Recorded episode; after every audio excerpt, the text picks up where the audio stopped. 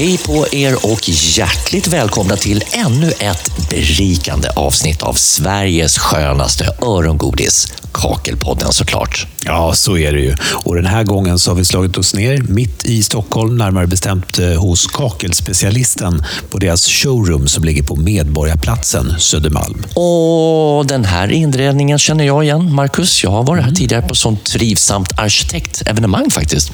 Just det. Träffade ju en trevlig kvartett arkitekter som ni kan höra mer av i det tidigare avsnittet nummer fyra, om inte jag missminner mig, där de bland annat berättar vad de tilltalas av med kakel och klinker och vad de ser för nya möjligheter med riktigt stora plattor. Men i det här avsnittet ska vi nu fokusera på flytspackling i badrum med allt vad det innebär. Ja, så är det. Och så är det veckans kompis, veckans kompis. Behörighetskrav ska vi prata lite om också. Ja. Och så, men vad har du avbrutit Ja, men jag vill komma in här. Jag vill ja. direkt hoppa in nämligen på det här med årets plattsättare, om det är okej för dig. Jaha, ja, okej. men jag tänker så här, I början av året så skulle man gärna vilja ha en rivstart. Nu är inte jag plattsättare, men är man plattsättare så kan man nämligen vara med och tävla. Det ligger en vinstsumma på 20 000 kronor som man kan ta hem. Och Den här utmärkelsen den delas ut varje år till någon som är yrkesskicklig person som har stuckit ut lite extra. Så vi bestämde träff med Katarina Silversvärd Winsell som är marknads och kommunikationsansvarig på BKR, Byggkeramikrådet. Och så frågar vi henne hur alla plattisar runt om i vårt avlånga land ska göra för att vara med och tampas om titeln och de här pengarna. Vad du kan göra är att du kan antingen nominera en kollega eller du kan faktiskt nominera dig själv till den här utmärkelsen. Och prisutdelningen kommer ske vid vårt årsmöte som vi har i Stockholm den 14 maj. Hur gör man då för att vara med och tävla i det här? Du går in på vår hemsida bkr.se och laddar ner anmälningsblanketten. Det är lite saker du ska fylla i där och vi vill gärna också ha lite bilder. Skicka in det till oss och gärna före den 15 april vill vi ha det. Och det skickas till katarina.bkr, tänker jag mig då. Det går jättebra att skicka det till Katarina.bkr men även info.bkr.se. Katarina med K-A-T-A-R-I-N-A ska det vara såklart. Är det några mer krav för att vara med och slåss om det här då? Ja, vi vill ju gärna att du är medlem i PER för att kunna vara med och tävla. Bra, må bäste plattis vinna helt enkelt. Men ni har en annan tävling också. Ja, det stämmer. Vi har tillsammans med Nordbygg och Stockholmsmässan med stöd av Sveriges arkitekter en arkitektstudenttävling som heter Nya ögon på byggkeramik. Och vad har utmaningen varit för de tävlande?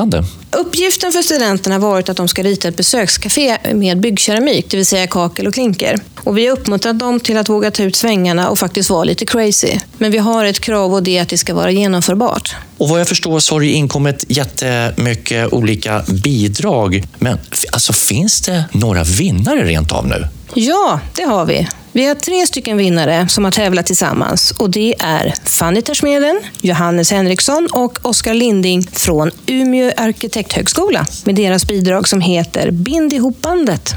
Så vad händer nu då? Jo, de kommer att få sitt café uppbyggt på plats i entréhallen på Nordbygg, det vill säga på Stockholmsmässan. Och det kommer fungera som ett café under hela Nordbygg. Sen kommer de förstås att prisas på mässan den 23 april. Så ni som ska till Nordbygg, kom gärna förbi, spana in det här häftiga bygget, kanske vila fötterna lite och kom och ta en kopp kaffe. 20 000 underbara, sköna, härliga riksdaler. Jag vill också bli årets plattis ju, Marcus. Glöm det Leif. Men det är ingenting för dig. Va? Nej, men, du är ju ingen hantverkare, eller hur? Du var ju en gång i tiden, för typ 30 år sedan, då var du rörmokare. Och jag vet ju att det inte gick så bra för dig där. Det där, är så, det där är så ruttet att ta upp en massa gamla stridsyxor ur jorden. Så broder. Jag, har ju, jag har ju bytt grejer och gjort en massa saker ibland. Det är, vadå, är det helt kört? Ja, det är kört. Jag tycker vi skonar branschen från Leif Gitelius. Nu vart jag lite hängig här, men okej, jag kör väl vidare med podderiet då. Ja, men det tycker jag du är helt rätt i. Jag tänkte att vi ska dyka ner i något ytterst relevant i en plattis vardag, nämligen flytspacklingen. Och vi kommer att fokusera på fallspackling i badrum. Och först av allt så ska vi lyssna till några nya röster i podden. Ett gäng härliga plattsättare som av oss fick frågan hur de gör när de flytspacklar med fall och vilken teknik de använder. Min teknik för eh, just flytspackling som är det tråkigaste och smutsigaste som finns så är det bara att eh, bita ihop, fram med påsen och eh, ta sådana små raketer.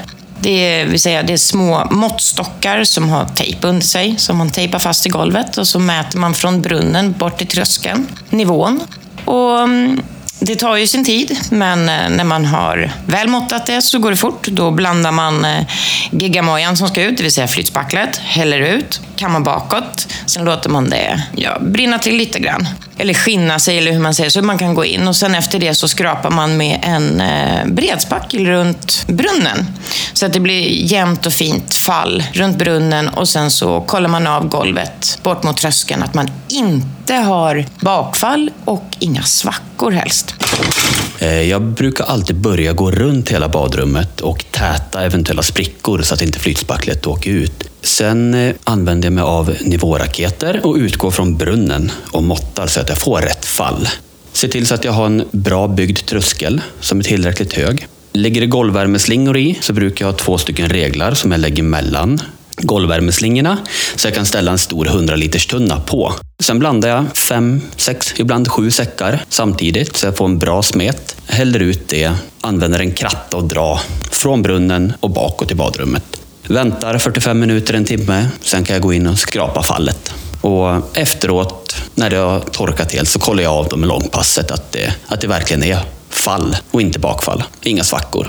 Och eh, man får inte glömma, jag brukar oftast flytspackla i badrummen just på fredagar. För då har den både lördag och söndag på sig att torka riktigt innan jag på måndag kan applicera tätskiktet. Spacklar du olika beroende på platsstorlek? Hur skiljer det sig om du ska sätta 5 gånger 5 till exempel respektive 60 gånger 60?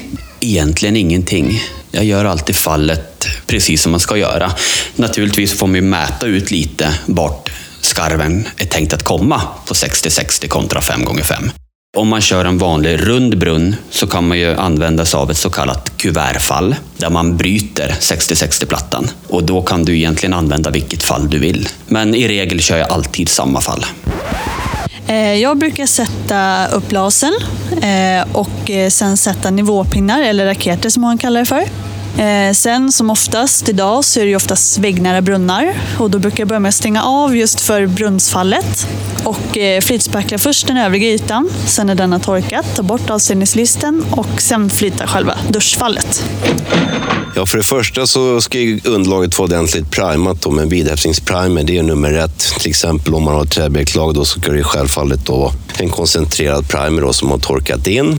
Och sen så ska det ju självklart då vara ett punktsvetsat stålnät i botten. Och utgångsläget gör att man har en 13 mm ungefär vid golvbrunnen. Så att man får väga av golvytan och eh, självklart så har ju också lutningen beroende på storleken på golvytan. Men normalt när det är badrumsgolv så kanske vi handlar runt 4-5 kvadrat. Och eh, där har vi då också möjligheter att titta lite hur golvbrunnen sitter fast. Ibland så måste man då ha förhöjningsringar som ska tillämpas. Finns det vattenburen golvvärme eller elgolvvärme som man ska ta hänsyn till. Så att eh, utgångsläget är alltid att man utgår från golvbrunnen och sen hur mycket man ska ha lutning. Och det kommer självfallet också till vilken typ av platta och storlek man ska installera. Så att eh, det är det första jag brukar göra. Och sen nummer två då är det viktigt i det här fallet att man använder rätt avjämningsmassa, eller flytspackel då, som det heter i gemene man. Det finns ju en hel uppsjö idag med olika sorter och eh, det normala är att man använder en snabbtorkande fiberförstärkt golvavjämning då för att få en stark och bra produkt. Sist där hörde vi Jami Lahti, egenföretagare inom pulver och plattbranschen. Vi hörde också Sandra Torstensson på Dyrché Byggnads, Emil Linjama på interiör och badrumsdesign i Stockholm och även Lotta Wernmark på EM Plattsättning. Vilket färggrant gäng och det var en fröjd att skaka de här personernas tassar. Och och alla de här plattsättarna är helt underbara som vi träffar. De är så goa, ödmjuka och professionella. Jag kände att det här är en av höjdpunkterna i vårt podderi. De verkar också älska sitt jobb, Marcus. Mm. Vet du vad jag tänkte då när jag hörde de här härliga människorna prata? Jag kände så här, vilket förtroende jag får för de här. Och ska jag någon gång fixa mitt badrum, då kommer jag kontakta Jami, Sandra, Emil eller Lotta och be dem om hjälp. Problemet är att man vill ha hela gänget. Jag vill ha alla fyra i mitt badrum samtidigt när de tätskiktar och fixar och donar och sätter plattor hit och dit. Det tror jag inte de går med på. Hörrni, vi ska återgå till ämnet. Det finns ju nämligen så många olika typer av underlag när man ska fallspackla. Det kan vara betong, trä, markduk och så vidare. Men hur ska man veta vad man ska välja för vart och ett av dessa? Den frågan ställde vi till Lena Eliasson, produktchef på Weber. Ja, men jag tänker så här att i, i badrummet då så har vi ju eh, betongunderlag oftast på undervåningen. Men på övervåningen så har vi ju trebjälklag. Och det är inte alltid man använder samma produkter på båda de underlagen. Utan eh, det behöver man ha koll på. Många gånger kan man använda samma, men inte alltid. Jag har hört att det finns lite olika typer av spackel. Ja, menar du eh, normaltorkande och självtorkande kanske då? Ja, men så är det nog som jag har hört av plattisarna. Jo, men man kan säga så här att de normaltorkande spacklen, de torkar genom att de helt enkelt, eh, vattnet i blandningen dunstar bort upp till luften. Medan de självtorkande, de har en högre bindemedlemshalt. Så gör att blandningsvattnet binds kemiskt och då får du mycket snabbare förlopp i produkten. Och det är det som gör att de binder, eh, en får en mycket starkare yt, alltså ytdraghållfastheten blir högre på en självhärdande produkt eller en självtorkande produkt. Den är ju klart att föredra om man vill ha ett snabbt system. Så den använder man nästan alltid i badrum. De flesta produkterna där är självtorkande. En annan sak som också är viktig förstås med de självtorkande produkterna, just där bör man blanda helt rätt. För har man för mycket vatten i den blandningen så beter sig inte produkten så som man har tänkt sig. Det är inte alls lika känsligt på en normaltorkande produkt. Ska man följaktligen använda några speciella primers eller olika sådana för de här olika underlagen då? Nej, man kan faktiskt jobba med samma primer, men man använder dem, man spär ut dem lite olika, eller man spär ut primer lite olika beroende på vilket underlag det är. Innan man primar så måste det förstås vara rent också. Man måste sopa och dammsuga. Dammsuga över hela golvet, gropar så man får bort damm och sånt som kan finnas i skarvar och på andra ställen. Och det är bara för att primern ska kunna borstas in ordentligt. Och här är det ju viktigt att man borstar in primern och lägger ut den jämnt så att det inte blir några pölar.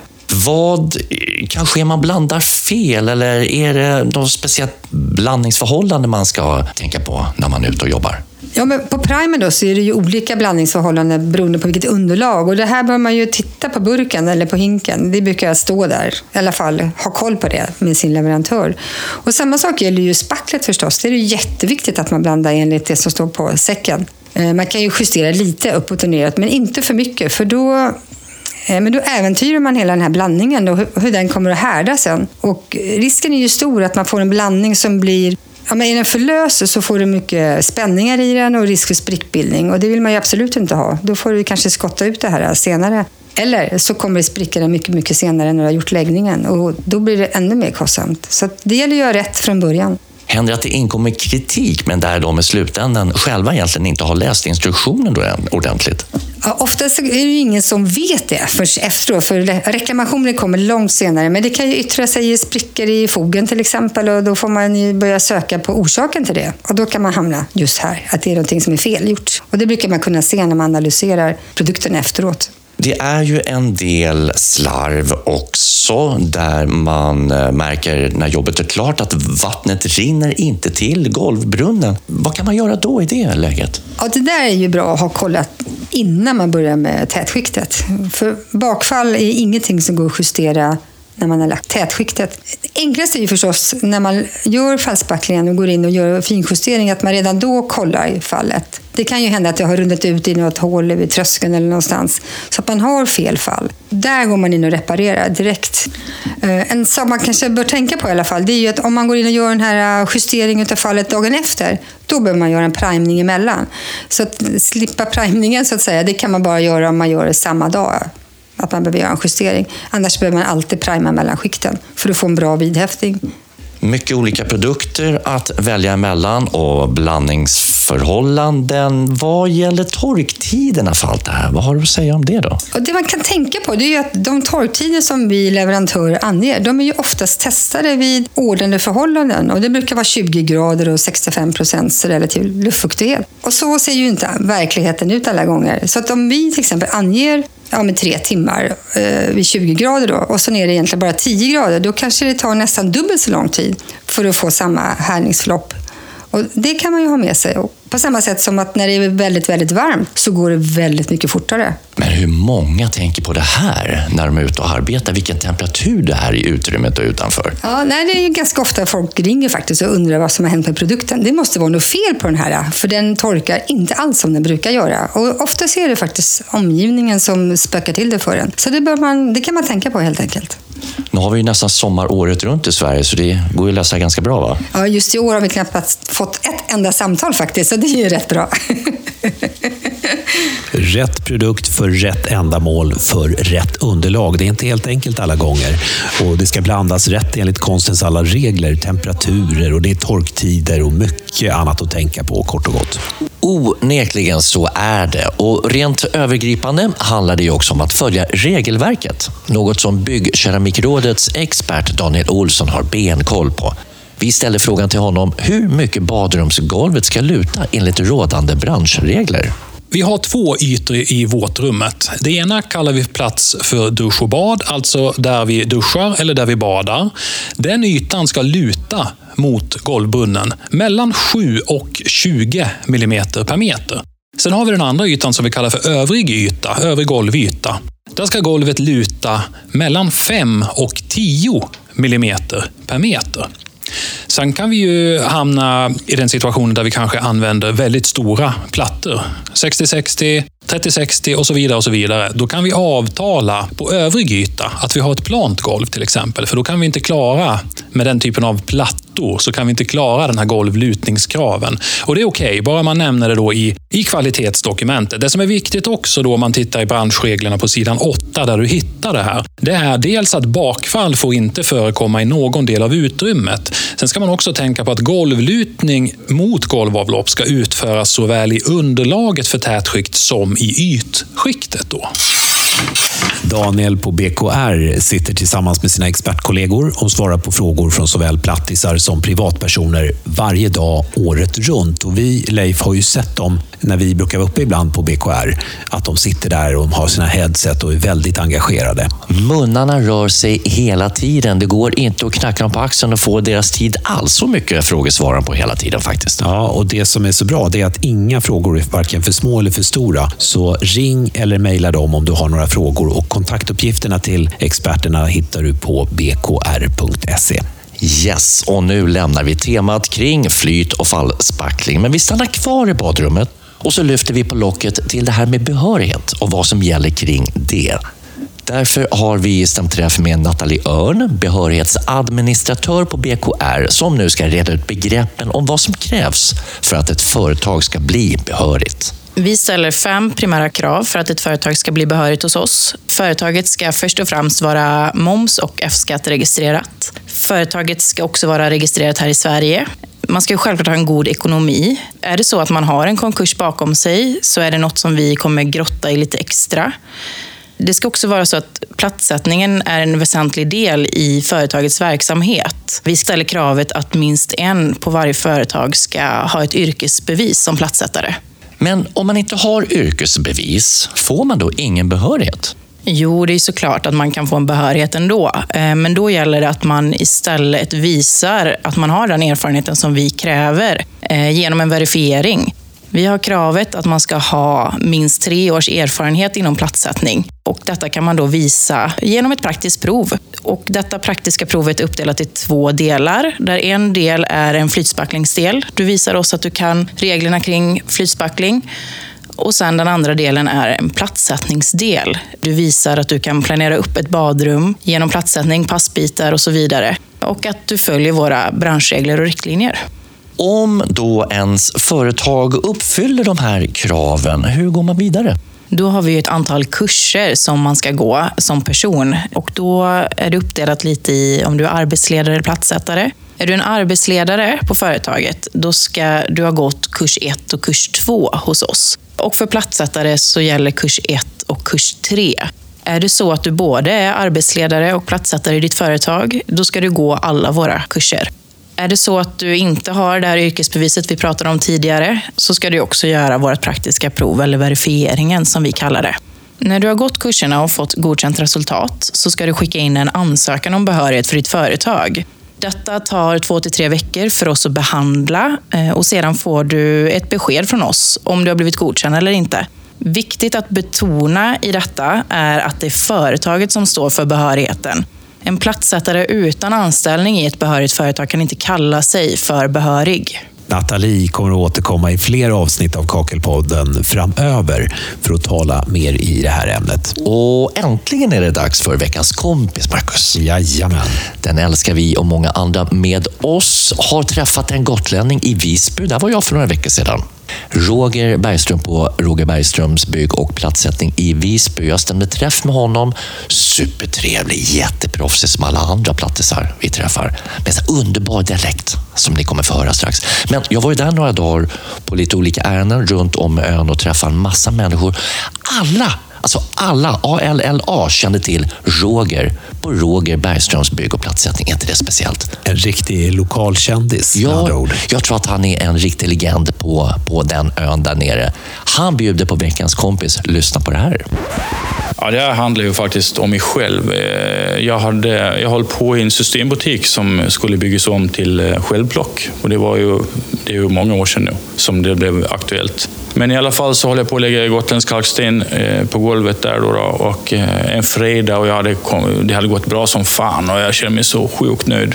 Eh, så jag åkte hem glad i hågen på fredagen där och sen kom jag på måndagen och sen satt vi på lamporna. då, då och, sen, och det såg ut som någon har varit inne och kört med en traktor på golvet. Det var för jävligt. Jag tänkte, fan var jag full i, i fredags eller vad är det frågan om? Då visar det sig att eh, butikschefen hade släppt in eh, ett sällskap på 50 personer strax efter vi hade gått. Och då hade de gått på det nylagda.